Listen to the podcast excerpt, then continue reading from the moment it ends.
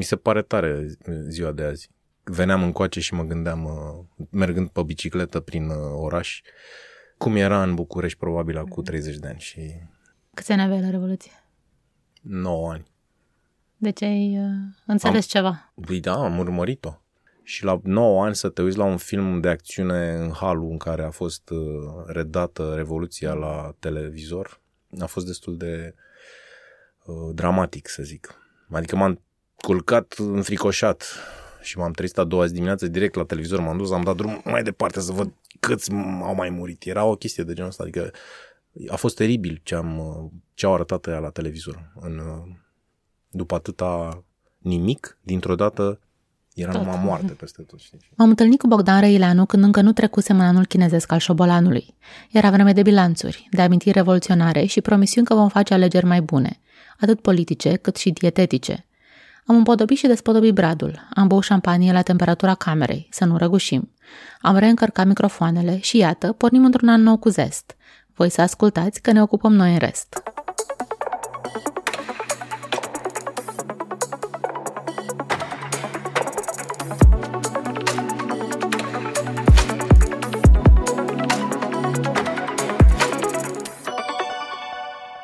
Nu știu despre voi, dar eu am mulți cunoscuți care îl citeți pe Bogdan. A apărut în teancurile cu care s-a lăudat lumea pe Instagram cu ocazia bilanților de 2019, cu toate cele trei cărți publicate până acum, dar mai ales cu cea mai recentă, Teoria apropierii. Bogdan e copywriter pentru că trebuie și scriitor pentru că îi place. S-a apucat de scris de două ori, în adolescență și la 34 de ani. De fiecare dată a fost împins spre foaie de frica de moarte. Vă povestește el ce și cum ca să vă înfricoșați și voi, că poate vreți să scrieți mai mult anul ăsta, nu de alta. Ok. Ok, bun, Bogdan. Salut. Uh, și mulțumesc că ai venit să vorbim despre scris și cărți și Sper că despre asta nu știam despre ce trebuie să vorbim neapărat. matematică, fizică și Se poate vorbi. găsim, E găsim. interesant și acolo. Este, nu prea mă pricep, dar adică n-am făcut din liceu. Tu ce liceu ai făcut? Ce Am profil? făcut un liceu de uh, profil de informatică, Ah, un și liceu eu la din fel. Buftea. Dar după aia am dat la jurnalism. Am dat și la construcții, dar uh, am ales jurnalismul. Și la agronomie am intrat pentru că eram, uh, vreau să scap de armată și vreau să fiu sigur că nu mai iau în armată ăștia. Și ai dat la toate facultățile. am dat la tot ce mi-a ieșit în cale. și, Cum ai ales jurnalismul din toate? Păi jurnalismul îmi doream Aia să îți fac. doreai. Da. Și ai lucrat vreodată în presă? Am lucrat uh, la Aspirina Săracului vreo lună, cred, unde a fost uh, distractiv și uh, de unde n-am câștigat niciun ban. D- Mă rog, am stat și puțin, trebuia să... Eram în probe, cum ar veni. După care am uh, fost și pe la Mediafax un pic, la sport, redacția sport, dar acolo chiar n-am rămas, că nu mă lipeam de nimic. Și la Aspirina Săracului, când uh, eram uh, în aceste două, trei săptămâni cât am stat, poate chiar mai mult, uh, țin minte că mă- mâncam la prânz uh, acolo și ne aduceau, era o doamnă bucătăreasă a lui Mircea Dinescu care ne aducea fasole cu cârnați, cremă și diverse chestii așa din uh, acest corn al abundenței pe care îl avea Mircea Dinescu undeva ascuns, nu știm unde. Și în care? Are, da, da. Și m-a sunat cineva de la o agenție de publicitate care mi-a propus să... Eu aplicasem la niște joburi de-astea. Așteptam un telefon, nu prea venea, a venit în sfârșit și m-am dus la această agenție unde am început fulminanta și uh, prăpăstioasa mea carieră în publicitate. Uh, De ce propăstioasă? Păi, uh, pentru că sunt multe prăpăstii în publicitate cu care te tot întâlnești. Te uiți în ele și zici, nu, nu mă arunc aici. Dar, uh, mă rog, are foarte multe găuri negre publicitatea, în sensul ăsta în care ideile se duc în aceste găuri negre și nu se mai întorc. Mor. După ce muncești la ele zi și Muncești, noapte. da, da. Uneori și zi și noapte, alteori muncești mai puțin, dar când simți că e o idee bună și se duce acolo, în prăpastie, îți pare rău. Ai învățat ceva din publicitate pe care l-ai aplicat în scris sau care te ajută la... Uh, nu. Adică nu pot să zic că mi Tu ești s-a... copywriter Da. și nu ți-a influențat deloc uh, munca asta zilnică pe texte de advertising. Mm, nu. Aș putea să zic că invers. Scrisul la cărți m-a ajutat uh, să limpezez mai bine spoturile radio sau un script Mhm. TV.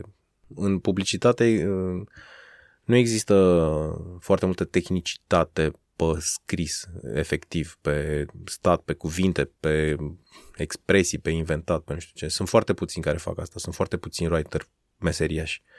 Majoritatea sunt pe tehnică creativă. Cum să obții surpriza? Pentru că asta e cheia în publicitate, să vii cu o surpriză ca să-l faci pe ăla să zică ah, nu m-am așteptat la asta, ce tare, hmm, hmm, hmm. m-a amuzat reclama sau mi s-a părut emoționantă sau și uh, cred că scrisul la cărți m-a, m-a, mi-a îmbunătățit, uh, de fapt, uh, scrisul reclamelor. Nu, am folosit în, uh, în Dinții Ascuțiți ai Binelui e un personaj la un moment dat care apare foarte, pentru foarte puțin timp și care mi-am imaginat că aș putea să fiu eu, dar este un tip la închisoare care are o, un, un soi de epifanie cu tricou cămătarului care era mânjit de sânge și uh, era un tricou la cost și uh, crocodilul ăla era mânjit de sânge. Și ăsta are o epifanie și uh, își dă seama că ar, s-ar putea face o campanie foarte ok, publicitară pentru salvarea animalelor sălbatice cu tot felul de logo-uri de astea animale care sunt mânjite de sânge. Și uh, după un an de zile, după ce am uh, scris chestia asta în carte, a apărut o campanie la Cannes care a luat un premiu la Cannes. Nu era la fel, era ceva cu animalele, erau moarte deja logo-uri, erau cu picioarele în sus. Coincidență. Am, am, am avut un uh, avan la letră, ca să zic așa, Mm. un uh, caz de can uh, direct în carte. Ți-a părut rău că n-ai dus uh, ideea în uh, Nu, în nu, pentru practică? că am avut multe idei bune în uh, ăștia 17 ani de 16-17 ani de publicitate Mm. care au, am zis, au intrat în găuri negre, acolo au rămas. Și uh, e bine să nu te îndrăgostești de ideile astea, să nu-ți pară rău, că na, rămâi frustrat. Am uh, văzut uh, prin niște interviuri că spuneai că ai scris de mic. Ai Uh, moștenit nu asta? chiar. Sau Nu chiar de mic, adică de mic însemnând... ai fost interesat de mic de scris, de ideea asta? Da, eram uh, interesat în... uh, Înainte de Revoluție, bunicii mei aveau uh, abonament la ziarul Scânteia și existau foarte multe ziare pe care nu le citeau. Nu știu, poate le citeau, dar nu cred că le citeau. De fapt că stăteau în spatele ușii din bucătăria de vară și de fiecare dată dădeam peste aceste ziare, purcoi așezate, și mă uitam la ele și nu înțelegeam nimic, eram încă nu eram la școală și uh, ziceam, băi, când o să fiu mare uh, și o să învăț să citesc, o să citesc toate ziarele astea, eram foarte curios și o să și scriu uh, despre ce scrie în ziarele. Dar nu cred că atunci s-a declanșat ceva cu scrisul. Scrisul s-a petrecut uh, mai târziu în uh, liceu, când am avut o mică, să zicem, traumă adolescentină, uh, eram convins uh, că o să mor, că am o, se, o, un soi de cancer tex- testicular care o să mă re- răpună și o să, gata, s-a încheiat viața mea, probabil mai am câțiva ani și o să mor. Era o chestie cu care nu puteam să mă confrunt, nu puteam să discut cu nimeni. Mă rog, s-a dovedit mai târziu că a fost și din cauza unei apendicite pe care am avut-o, dar uh, această frică de moarte m-a făcut să țin un jurnal în care, mă rog, pe care l-am și intitulat uh, sugestiv ultimele, erau ultimele gânduri, evident, și uh, am uh, scris acolo multe lucruri despre cum evolua boala, cum mă simțeam eu, ce o să fie, dar când nu o să mai fie și așa mai departe. Nu scriam mereu numai despre mine și boală și moarte, mai uh, intram și în uh, ce mai citeam eu, mai ajungeam la Cioran, la Eliade, la, ce știu eu, niște autori pe care îi citeam în vremea respectivă. Și cred că acest mod de a intra în contact cu scrisul, destul de confesiv, uh, a dictat mai târziu, pentru că am, am început să scriu poezii cu timpul, n-am murit evident și scrisul a rămas. Am scris uh, poezii ca orice adolescent și după aia am mai... Uh, am, cer- am, am încercat să scriu un roman pe la 21 de ani și uh, am renunțat pentru că eram cu alte probleme. De data asta probleme emoționale, sentimentale, mm-hmm. apăruseră Ca un femeile student. în viața unui bărbat care ajunsese la București. uh, și era liber și putea să facă ce își dorește, de ce să piardă timpul scriind? Haide să mergem la cârciumă. În cele din urmă, textele din perioada aia, deci între 19 și 22 de ani, să zicem, poate chiar mai mult, 24, au rămas pe un hard disk într-un calculator care a dispărut, pentru că m-am tot mutat dintr-un loc într-altul și nu l-am mai găsit niciodată. Și am reluat scrisul acum uh, la 34 de ani, cred. Uh, tot uh, probabil în urma unei descoperiri, să zicem, macabre, anume în ghilimele macabre. Am citit Bolanio care avea o obsesie cu moartea, că nu să prindă 35 de ani și cumva mi-a, influ- mi-a insuflat această obsesie și mi-a, cum și eu credeam, zic, băi, da, e, e greu să treci de 35 de ani. Hai să scriem, hai încă o dată. Ultimele doi. da. Și am făcut, uh, m-am întâlnit cu Marius Chivu într-o seară în control și l-am întrebat că auzisem că face niște cursuri astea de creative writing, cum e, dacă aș veni, cum ar fi, ce s-ar întâmpla și mi-a zis, păi vină pentru că o să-ți dai seama singur dacă îți face bine, dacă îți trebuie sau nu-ți trebuie. Și uh, mi-a trebuit, pentru că mi-am dat seama că aveam ceva de scris și am scris o, seară, o, o serie de povestiri, după aia mai departe un uh, roman și încă unul și mai am. Sper să scriu toate cărțile pe care le-am în plan. Câte cărți ai în plan? Uh, mai am încă trei, să zicem. Poate vor fi mai multe sau poate mai puține, nu știu, nu-mi dau seama. Depinde și de cât de mult reușesc să mă îmbunătățesc. Dacă mm. rămân într-o zonă în care nu se mai întâmplă nimic interesant și tot repet niște lucruri, s-ar putea să nu mai fie interesant. Dar am lucruri pe care încă vreau să le mai spun și să mm. le mai scriu. Scrie destul de repede. Ai publicat trei cărți în mm, 2-3 ani? Da, 3 ani. 3 ani. Când scrii? Scriu dimineața. Ai un job full-time? da, dimineața de obicei. E disciplina pe care ți-ai impus-o să scrii da, în fiecare dimineață? Da, da. Și mai ales când vrei să termini ceva, e bine să te ții, să ai un ritm, că altfel pauzele, pentru mine cel puțin, uh, modifică calitatea scrisului, mm-hmm. adică scriu mai prost dacă fac pauze. Dacă Aha. scriu în fiecare dimineață câte puțin, la un moment dat se întâmplă ceva și se coagulează o, un stil, o voce, o ceva, se rezultă din munca asta. Și ce faci în zilele când chiar nu simți că nu merge, n-ai inspirație, n-ai chef, nu știu, scrii două, trei cuvinte și... Scriu o, o propoziție și o las baltă. Dacă stau jumătate de oră și mă uit la ecran la o singură frază, mm care mi se pare că e execrabilă, asta e, închid și plec. Uh, că trebuie să mă las serviciu. Stephen King avea o vorbă în, uh, în cartea lui uh, despre scris, în care spunea că atunci când scrie, ca și când ai dezgropa un uriaș îngropat în pământ, ca și când ai face o arheologie cu această imagine completă pe care o dai la final în, în carte, și că uneori uh, sunt unele zile în care ai senzația că efectiv uh, sapi într-o, în loc de pământ într-o hazna și tot ce scos de acolo e doar rahat și nimic, adică nu e nimic frumos, nu e nimic plăcut. Mm. Și ai de multe ori, adică eu am avut de multe ori senzația asta că scriu foarte prost, că nu e bine nimic. După care veneau zile mai bune și se mai modifica un pic și ideea, mai apărea un personaj când apare un personaj care e fertil și îți îmbogățește textul, e sărbătoare, adică știi că cel puțin o vreme ai despre ce să scrii și poate de aici o să se amplifice și mai mult uh, cartea și mm-hmm. o să găsești și mai multe idei. Um, ai spus că ai făcut, uh, ai fost la cursul lui Marius Chivu cu Florin Iaru. Da.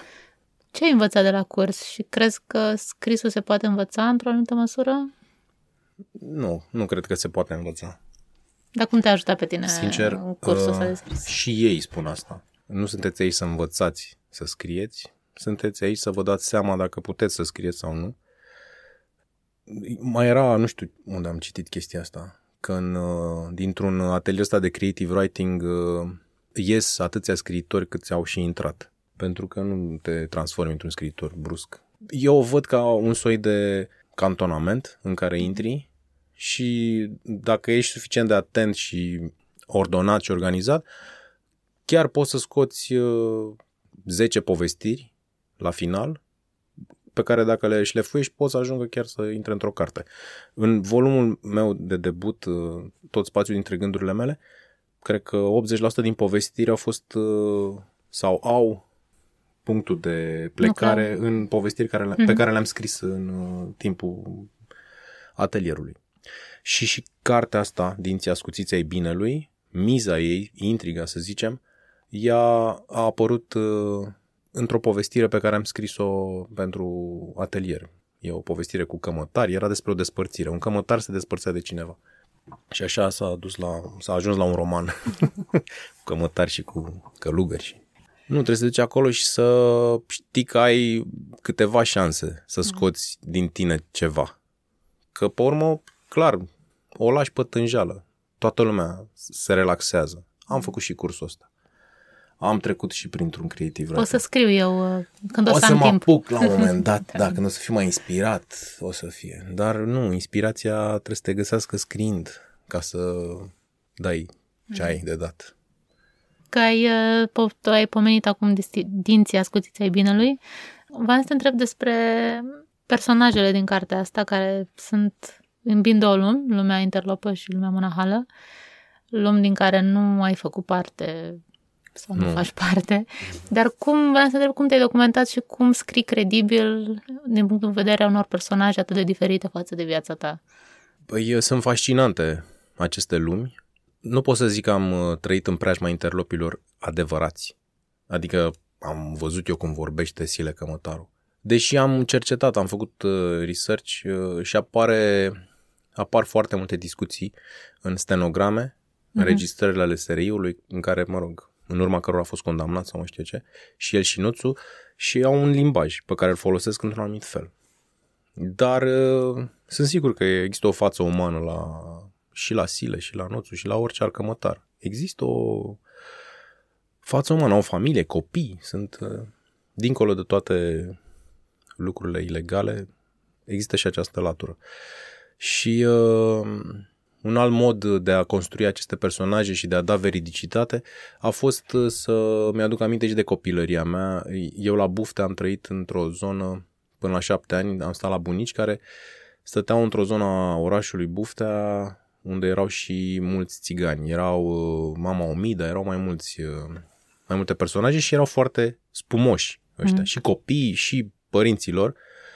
Ăștia înjurau și vorbeau într-un fel care la mine, pe care eu l-am înregistrat, cred, și uh, pe urmă l-am folosit în uh, ce am uh, avut de scris. Mm. Iar partea monahală religioasă, la fel, uh, nu pot să zic că m-am uh, m-a inspirat ceva anume, dar uh, am fost la o mănăstire, am uh, la mai multe de fapt, am și stat într-o mănăstire la un moment dat pentru o noapte, m-am spovedit într-o mănăstire și am văzut diverse personaje și le-am urmărit cum vorbesc. Nu mi-am uh, făcut nicio însemnare pe marginea acestor tipuri de discursuri, deci și de multe ori îmi, însem- îmi iau însemnări sau înregistrez mm. personaje pe care le văd, taximetriști uh, sau oameni pe stradă, dacă mai trec pe lângă unii și aud ceva interesant, uh, scriu. Dar despre preoți nu, n-am asta. a fost un limbaj care s-a lipit de mine, nu știu, foarte natural și când vorbeam despre temele religioase sau aveam acest limbaj religios de pus în uh, schema romanului, îmi ieșea foarte ușor. Nici eu nu pot să dau explicație clară de ce. Și s-au legat. Cred că asta e și a tu cărții. Sunt uh, două lumi marginale care sunt antagonice și uh, amândouă sunt destul de bine redate la nivel, să zicem, vocal. Îți se pare greu să scrii dialoguri? Uneori, da, mi se pare, mai ales dacă n-ai nimic de zis, dacă nu-ți dai seama ce e cu personajele care vorbesc. Uh, este și o capcană în care poți să cazi și în care cad uneori, în care dacă vrei să spui ceva, tu autorul, și nu vrei să te judece lumea, inventezi un personaj și îl pui pe el să spună în locul tău și în felul ăsta tu ai scăpat cumva. Dar asta se poate simți, adică e detectabilă chestia asta, poți să dai seama, băi, asta vrut de fapt să îmi vândă mesajul ăsta și a pus un personaj. Pentru că personajele sunt scuzabile, știi? Dar, ok, poți să faci asta cu acest risc, să își dea lumea seama, sau poți să-l faci pe personaj să fie foarte adevărat, în sensul în care e credibil și să uh, așa să fie personajul și chiar să se potrivească acele cuvinte în gura lui. Pentru că sunt foarte multe prejudecăți, foarte multe taburi, foarte multe aspecte cu care de obicei aici cred că e rolul dialogurilor, cel puțin în ce scriu eu, confruntări, care pot fi de obicei uh, zone tabu, cum sunt astea religioase, în care se, în, în permanență cineva apare și provoacă dar dacă ar fi fost așa, dar dacă Jesus ar fi fost în zilele noastre, unde ar fi lucrat? Păi la McDonald's, că na, și ar fi fost student și nimeni nu l-ar fi crezut. Sau, în fine, lucruri mm, de genul ăsta. Mm. Ai uh, publicat prima dată un uh, volum de proză scurtă, poate influențat și de cursul de care vorbeam, unde... Da, cu siguranță. Știu că cei care organizează sunt mari fani ai prozei da, scurte da, da, da, și, și revista Iocan. Um, și am și debutat în Iocan. Așa, da. da. Care e farmecul pentru tine? Care e farmecul prozei scurte? Că știu că nu prea are mulți fani genul. Eu cum cred e, că cum are. convinge să citească proză Eu cred scurtă? că are în România. Începe să aibă, de fapt. Pentru că e un, uh, ca și pentru scriitori, e un gen mult mai abordabil, pentru că poți să scrii, să-l, uh, să termini o proză scurtă într-o săptămână sau în două zile, în weekend, să mm. zicem, mm. pe când la un roman trebuie să tragi luni, poate un an, poate doi, poate șapte, nu știu, unii scriu o carte în mai mulți ani. Și chestia asta te super consumă, adică e o energie de aia să stai șapte ani cu o carte și să nu-i mai vezi finalul și să nu mai înțelegi dacă e bine, dacă nu e bine. E greu, e mult mai greu cu romanul. La proză scurtă, satisfacția e mai uh, rapidă, în mm. sensul că poți să și termini, poți să o și corectezi și și uh, cititorul are o satisfacție de cealaltă parte, că nu stă să-și consume din timpul liber, că până la urmă asta e. Scriitorii vor să existe cititori mulți, dar cititorii ăștia au un timp liber. Și acum există un război pentru acest timp liber. Facebook-ul câștigă de departe atenția oamenilor și uh, a mai rămas poate puțin timp în care mai citești o carte. Iar proza scurtă apare ca o chestie, cum să zic, salvatoare. Citesc 20 de pagini din nu știu ce autor și ai o satisfacție mai clară. Ți se prezintă niște personaje, o situație, ceva, ai încheiat-o și știi, băi, ok, am bifat chestia asta, e bine. Oamenii funcționează așa cu sertărașe, știi, în care au diverse lucruri și la citit, dacă ai un sertăraș deschis cu un roman la care tragi de o săptămână și te și un pic plictisești și îți vine să-l închizi, să nu-l mai și să treci la o altă carte, ți se pare că sertărașul a rămas mereu între deschis. Dar la proză scurtă ai citit trei povestiri din nu știu ce autor, ți-au plăcut sau uh, dai uh, peste două, trei povestiri proaste și zici, oh, nu e pentru mine și știi clar că nu e pentru tine. Bun, cred că ai convins câțiva oameni să citească. Proză scurtă. Proză scurtă. da. Să, mai am în plan un uh, volum de proză scurtă. Am mai adunat uh, povestiri de-a lungul acestor 3-4 ani uh, și am o obsesie acum cu această temă a meseriilor. Mi se pare că oamenii, când își aleg o meserie, deși de multe ori o fac, nu o fac foarte uh, rațional, nu se gândesc foarte mult. Se duc înspre un loc... Se întâmplă cumva. Da, se duc înspre un loc. De multe ori mă duc la împinge tava la prânz și acolo văd o serie de personaje care pun mâncare. Efectiv, asta fac. Și timp de patru ore, să zicem, oamenii întreabă ce doriți, la pachet sau uh, aici? Și oamenii pun musaca, sarmale. Asta fac, patru ore, știi? Ei nu și-au ales această meserie pentru că erau nebuniți să servească lumea la teșghea. Dar meseria asta devine o lentilă pentru ei. Este și un mod de a vedea lumea și sunt unele meserii care sunt fantastice din punctul ăsta de vedere, adică chiar îți pot uh, lărgi orizontul asupra lumii și oamenilor sau oameni care au meserii de-astea vocaționale, nu știu. Iarăși acolo e o altă lume, o vezi altfel, ți să altfel se lungesc umbrele în spatele oamenilor, în această lentilă pe mm. care o ai, care e meseria. Dar e greu. Și vrei să scrii despre asta? Sau scrii? Da, am, am deja o, câteva povesti. Încă nu sunt... Uh, trebuie să strâng. Trebuie să strâng. Momentan strâng de vreo 2 ani, cred, diverse meserii. Mă uit la oameni și mai văd câte ceva sau mai aud câte ceva. Sunt foarte multe meserii stranii pe lumea asta. Uh, dacă n-ar fi banii o problemă, cum ar arăta ziua ta? Ar arăta altfel, cu siguranță. Hai să începem de dimineață, da? Mă trezesc, uh, fac de mâncare pentru Petru, ne mai jucăm, nu știu ce, îl duc la grădiniță, mă întorc acasă și eu încep să scriu. Sau să fac altceva, nu știu, dar legat de scris. Uh, și asta s-ar întâmpla în medie cam 3, 4, 5, 6 ore maxim, să zicem.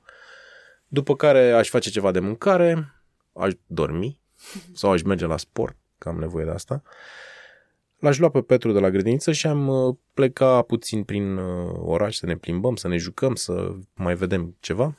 Seara aș ajunge acasă și aș mai face ceva de mâncare, am mânca și cu Mădălina și cu Petru și aș citi vreo oră, două.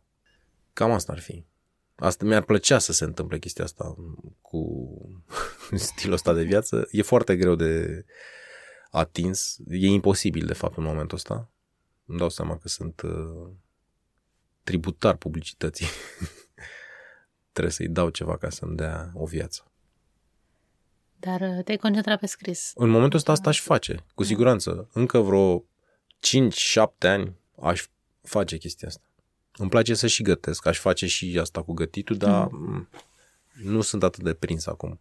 Am avut o perioadă în care am gătit mult și am avut și un blog culinar, dar s-a stins chestia asta și uh, scrisul acum a acaparat tot timpul liber pe care îl mai am. De aici era și o discuție pe care am lansat-o la un moment dat despre scritorii de timpul liber pentru că eu sunt așa și sunt mulți alții ca mine care nu au timpul lor de scriitori. Scriu pe apucate, pe unde sunt. Sunt la birou, mai apucă să scrie ceva. Sunt dimineață, se trezesc cu noaptea în cap și scriu o pagină. Și e o gen de scriitor care trăiește în zilele noastre. Cred că cei mai mulți scriitori trebuie să mai facă ceva pe lângă... Da, mai mult sau mai puțin, poți... ori chiar un job full-time sau da. cursuri sau tot felul de lucruri. Mai există uh, unii scriitori care, mai bătrâni evident, care au ales drumul Uniunii Scriitorilor și s-au afiliat, au încercat să ia, să aibă sprijin de acolo, dar nu prea le-a ieșit și au ajuns muritori de foame, le-a fost foarte greu.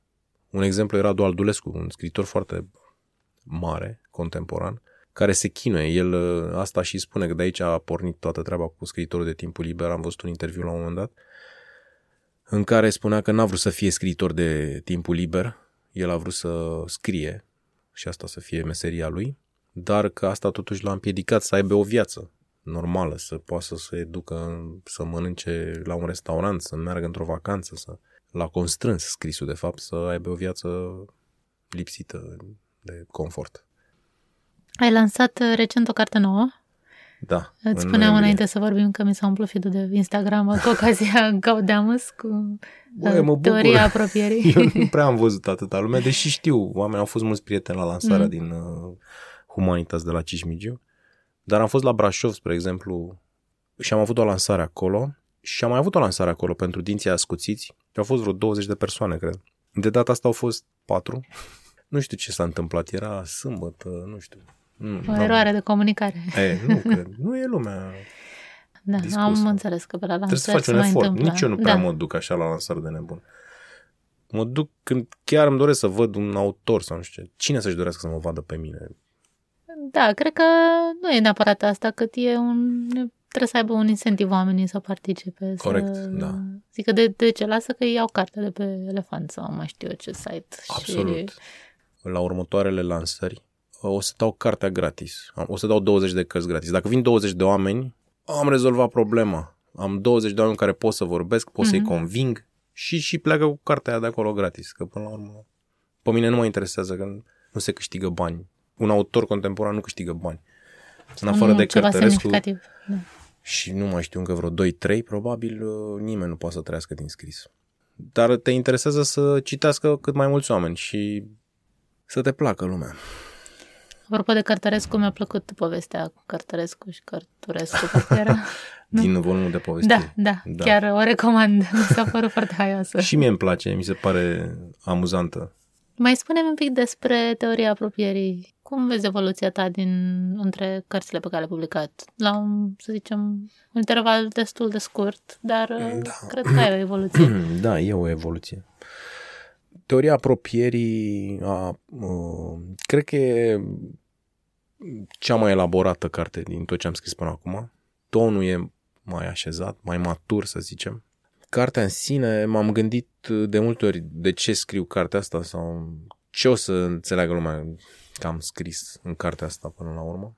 Și uh, am spus și pe copertă, există un text despre ce cred eu că e cu cartea, că am o obsesie cu prieteniile, în sensul în care de-a lungul vremurilor și mai ales în ultimii 10 ani, mă rog, de când a apărut și copilul și sunt mai multe aspecte care au mhm. contribuit la asta, uh, m-am tot îndepărtat de prieteni, ne-am văzut mai rar, cu unii nu m-am mai văzut deloc și s-au produs niște răceli în relațiile astea și na, nu înțeleg foarte bine mecanismele și de aici până la a investiga de desubturile prietenii și ce rămâne între doi oameni după ce nu s-au mai văzut o grămadă de ani, mă rog, e o, ca un soi de investigație. Și mai ales dacă pui două personaje care sunt un preot și un jurnalist în aceeași cameră să vorbească mai mult timp despre viața lor, cum e acum, cum a fost, ce s-a întâmplat și nu știu ce, iarăși ies lucruri interesante la iveală.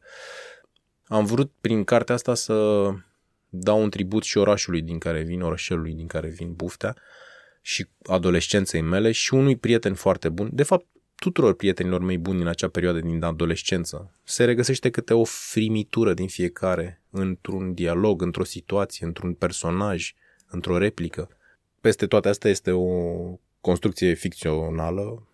Personajele principale au această, acest iz autobiografic. Am încercat să reconstitui, de fapt, ficțional, reîntâlnirea mea cu un bun prieten din adolescență, care și el a ajuns preot. Eu am fost jurnalist, dar nu fac jurnalism și uh, uh, iarăși se confruntă aceste două lumi, laicul și religiosul, de pe cu totul alte baricade uh, și într-un cu totul alt context, în ăla în care doi oameni se știu foarte bine, sunt foarte intimi, se știu, știu lucruri multe despre ei și atunci când ești adolescent treci prin multe schimbări și practic îți dai seama că mai târziu îți dai seama că toate aceste experiențe și toți oamenii pe care ai întâlnit în acele vremuri te compun acum și că ești uh, bucăți din fiecare și că ți s-au întâmplat lucruri pentru că ai fost în acest uh, cerc. Deci asta ar fi pe două parte, să zicem. Și uh, cartea reprezintă și un soi de album fotografic, dar nu e fotografic. Sunt unele scene care uh, vin din adolescența mea, din trecutul meu, pe care am vrut să le imortalizez cumva și să scriu despre ele, pentru că mi se par valoroase pentru mine cel puțin și chiar au fost unele foarte amuzante sau foarte unele discuții au fost uh, uluitoare. Da. Și uh, profit uneori în scris de chestia asta, de faptul că am în mine niște lucruri care s-au așezat sau distilat și a venit timpul să vorbesc despre ele. Asta este cu teoria apropierii. Este o carte alertă, să zic, intensă, în care doi prieteni uh, trec printr-o serie de evenimente la Veneția, se întorc acolo pentru că și-au jurat la un moment dat să se întoarcă în Veneția și fac această întoarcere. Și eu cu prietenul meu din Buftea am avut uh, această discuție în Veneția. Noi am ajuns în Veneția când aveam vreo 13 ani, făceam uh, ruibi și uh, am plecat într-un turneu către Marsilia cu autocarul de la București. Și autocarul ăsta a oprit prin Italia, prin foarte multe orașe de astea importante, să zicem, și le vizitam. Timp de trei ore vizitam Roma, Torino, și în Veneția a fost Veneția este un oraș șarm, plin de farme, care a păstrat farmecul ăla de cu sute mii de ani. Și uh, ne-a impresionat foarte tare. Erau și foarte multe italience frumoase, noi fiind acolo testosteron pur venit din România. Pentru prima oară vedeam Veneția, la 13 ani, era ceva fabulos. Și uh, am avut un puseu de ăsta. Am zis, băi, trebuie să ne mai întoarcem aici. Și el a zis, da, când o să fim mari, cu familiile, trebuie să venim aici să stăm, să bem vin, uite, să nu știu ce. Și nu s-a întâmplat asta. Și m-am gândit să fac chestia asta cu el, dar, uh, na, e greu să mă adun de pe drumuri și să-l adun și pe el, sunt sigur. A, prietenul tău știe de cartea ta, a citit-o? Știe, da, da, a citit-o, a venit uh, la lansare. Noi ne-am văzut mai, ne-am văzut. N-ați pierdut legătura? Nu, n-am pierdut legătura de tot, dar ne-am văzut rar. Ce cred că am reușit să fac cu cartea este că am lăsat să se vadă cât de important a fost relația asta dintre mine și el. Sper să se bucure. Mie mi se pare... Mă bucur foarte tare că am reușit să scriu cartea. Ți-a fost greu să o publici sau ți-a fost greu să publici primele cărți? Nu aș putea să zic asta. Să zicem că a fost greu cu dinții ascuțiți ai binelui, pentru că ea era scrisă într-o formă, avea al final, și am trimis-o în forma asta la o editură din București, Măricică, care m-a respins brutal cu un verdict oribil. Și tot insista, dar ziceți de ce, ca să știu, să schimb, ce nu a mers, ce nu. Și am primit un, nu mai știu cum se numește, o foaie de raport în care, practic, e o analiză pe scurt de ce e viabilă sau nu e viabilă cartea. Și cartea era făcută praf, că nu, e, nu, se, nu se poate așa ceva. Cartea asta nu se poate publica, este sub orice critică, e limbajul dezabuzat și uh, nota asta, notele bucolice și, în fine, n-au înțeles ironia pe care încercam eu să o dau cărți. Și ce ai făcut? Ai mai rescris și ai Am uh, lăsat o baltă, adică m-am uh-huh. flășcăit, am zis, prima editură, primul șut în gură, ce fac? Și zic, nu mai, am mai trimis-o de fapt uh, unei edituri și de acolo am primit un răspuns ok, în sensul că mi-au zis, trebuie să mai lucrez la ea și am zis, bine, hai că mai lucrez eu mai încolo. Că eu aveam un plan să, după asta, deci scrisesem romanul și am zis, trebuie să scriu un, uh, să scriu povestire. Că aveam niște povestiri scrise și zic scriu, să scriu mai multe ca să fac un volum și poate cu volumul o să am mai mult succes. Și am scris povestirile pe urmă, care au fost publicate la Polirom destul de ușor. Adică nu m-au uh, respins, nu mi-au zis trebuie să ștergi nu știu ce. Mi-au luat uh, volumul așa cum era. Și după și aia mulțumesc revenit. pe această cale. Și lui Adrian Botez. ok. Da. Și pe urmă m-a sunat de la Humanitas Andreea Răsuceanu și m-a întrebat Bogdan, tu mai ai ceva scris? Vreun manuscris, ceva pe acasă? Și zic, da, am un uh, roman, dar pf, nu știu ce să zic. e să face critică. Da, nu am primit un feedback bun. Ce ia, trimite-mi să văd. Și l-am trimis și Andrei a fost foarte impresionat. A zis, băi, e foarte tare, nu înțeleg ce s-a întâmplat, de ce nu ai... Băi, sunt, uh, am citit de azi dimineața 80 de pagini din și mi se pare foarte tare. Și eram, circunspect, zic, ok, citește-l până la capăt. Și după aia m-a sunat a doua zi și mi-a zis, da, da, finalul trebuie schimbat, nu e bine, nu e ce trebuie, trebuie să schimb finalul, rescrii. Și l-am rescris și a apărut la Humanitas. Și am rămas uh, la Humanitas și a doua mm. carte, a treia carte, de fapt, tot aici a apărut. Tot sub îndrumarea atentă a Andrei. Um, spune o carte pe care ai citit-o în ultimul timp care ți-a plăcut. Am uh, citit uh, o carte a lui uh, Richard Ford, care se numește Viața sălbatică, foarte scurt, am și recomandat-o și o recomand în continuare. Uh, a apărut la Black Buttons, editora Black Buttons, uh, traducerea. Și mi se pare foarte interesantă cartea și plină de intensitate. Are uh, o poveste a dizolvării unei căznicii, se încheie un capitol practic într-o căznicie Uh, și asta e văzută prin ochii unui adolescent, al, unui, al copilului, care e adolescent, are 16 ani.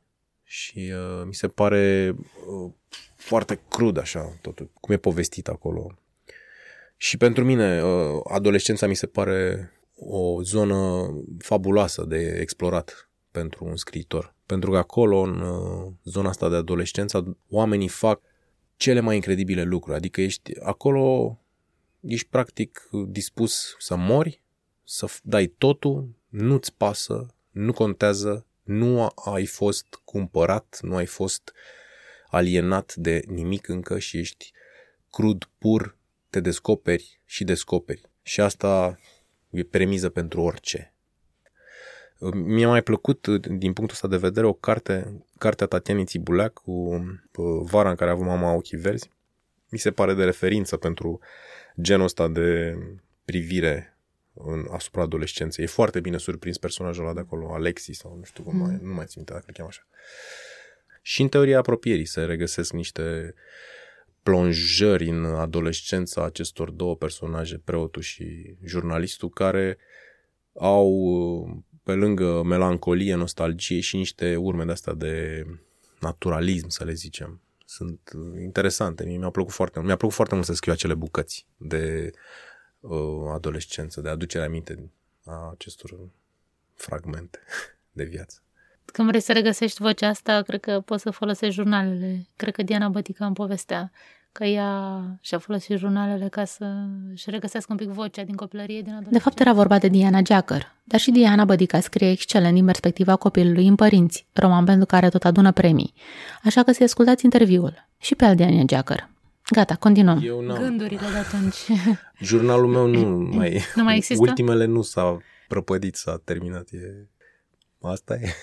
nu știu, l-am văzut acum vreo 10 ani la un moment dat, făcuse mai că mi-a curat prin niște documente din liceu și părea ferfenițit, termina nu știu ce și îl ducea într-un subsol unde au invadat niște șobolani sau șoareci au terminat tot ce era maculatură și a aruncat. Deci nu cred că mai există nici urmă din... L-au mâncat niște șoareci care au și murit deja cu toate amintirile mele din adolescență în burtă. Un final uh, tragic. Asta e, până la urmă. Cineva trebuie să mai și moară. Cu o ultimă întrebare, apropo de ultimele. Dacă avea la dispoziție un panou publicitar mare, să zicem aici la universitate, uh, și ai putea să, scrie, să scrii ce vrei tu pe el, ce ai scrie? Aș scrie citate din uh, cartea pe care am scris-o acum, o teorie apropierii. Spre exemplu, un citat bun e ăsta că prietenia e ca ficatul, bă, ai grijă ce bagi în ea, că dacă bagi prostii în ea te doare. Comparația funcționează și lumea cred că poate să înțeleagă chiar și ea mai tineri, care încă nu au probleme cu ficatul. Mai ales la adolescenți, prietenile pot fi foarte volatile. Mm-hmm. De-aia ce rezistă, ce trece dincolo de adolescență, devine foarte solid. Și pe urmă există celal- celelalte prieteni din a doua adolescență aia, de când ești la facultate, când încă n-ai, nu te-ai copt, dar îți faci alți prieteni și acolo și iarăși. Da, cred că ăsta ar fi. Prietenia e ca ficatul. Bă. Ce s-a întâmplat acum 30 de ani în piața universității ne lasă azi să vorbim de panouri publicitare, pe care scriem ce vrem. Bă, trec în fiecare zi pe lângă Teatrul Național. Mă uit la Intercontinentalul în ceață, la trotinetele verzi aliniate lângă gura de metrou și mă întreb, peste 30 de ani, cum va arăta Bucureștiul? Cât de modați vom părea cu mașinile noastre poluante, gecile supradimensionate și telefoanele din care nu ne mai luăm ochii? Vom trăi, poate, și vom vedea documentarul 60 de ani de la Revoluție – Până atunci să scriem, să nu uităm. Că am auzit că pizza nu face bine la creier și în ciuda rezoluțiilor de anul nou, sigur nu vă puteți abține de la două-trei felii. Eu sunt Sabina Varga, gazda Zest, și fac echipă cu Silviana Toader, care se ocupă de identitatea vizuală și de idei bune în general. Zest poate fi ascultat pe blacusens.ro, Spotify, iTunes și alte aplicații similare. Abonează-te și dacă ți-a plăcut, spune și unui prieten. Face bine la ficat. Mulțumesc și pe curând!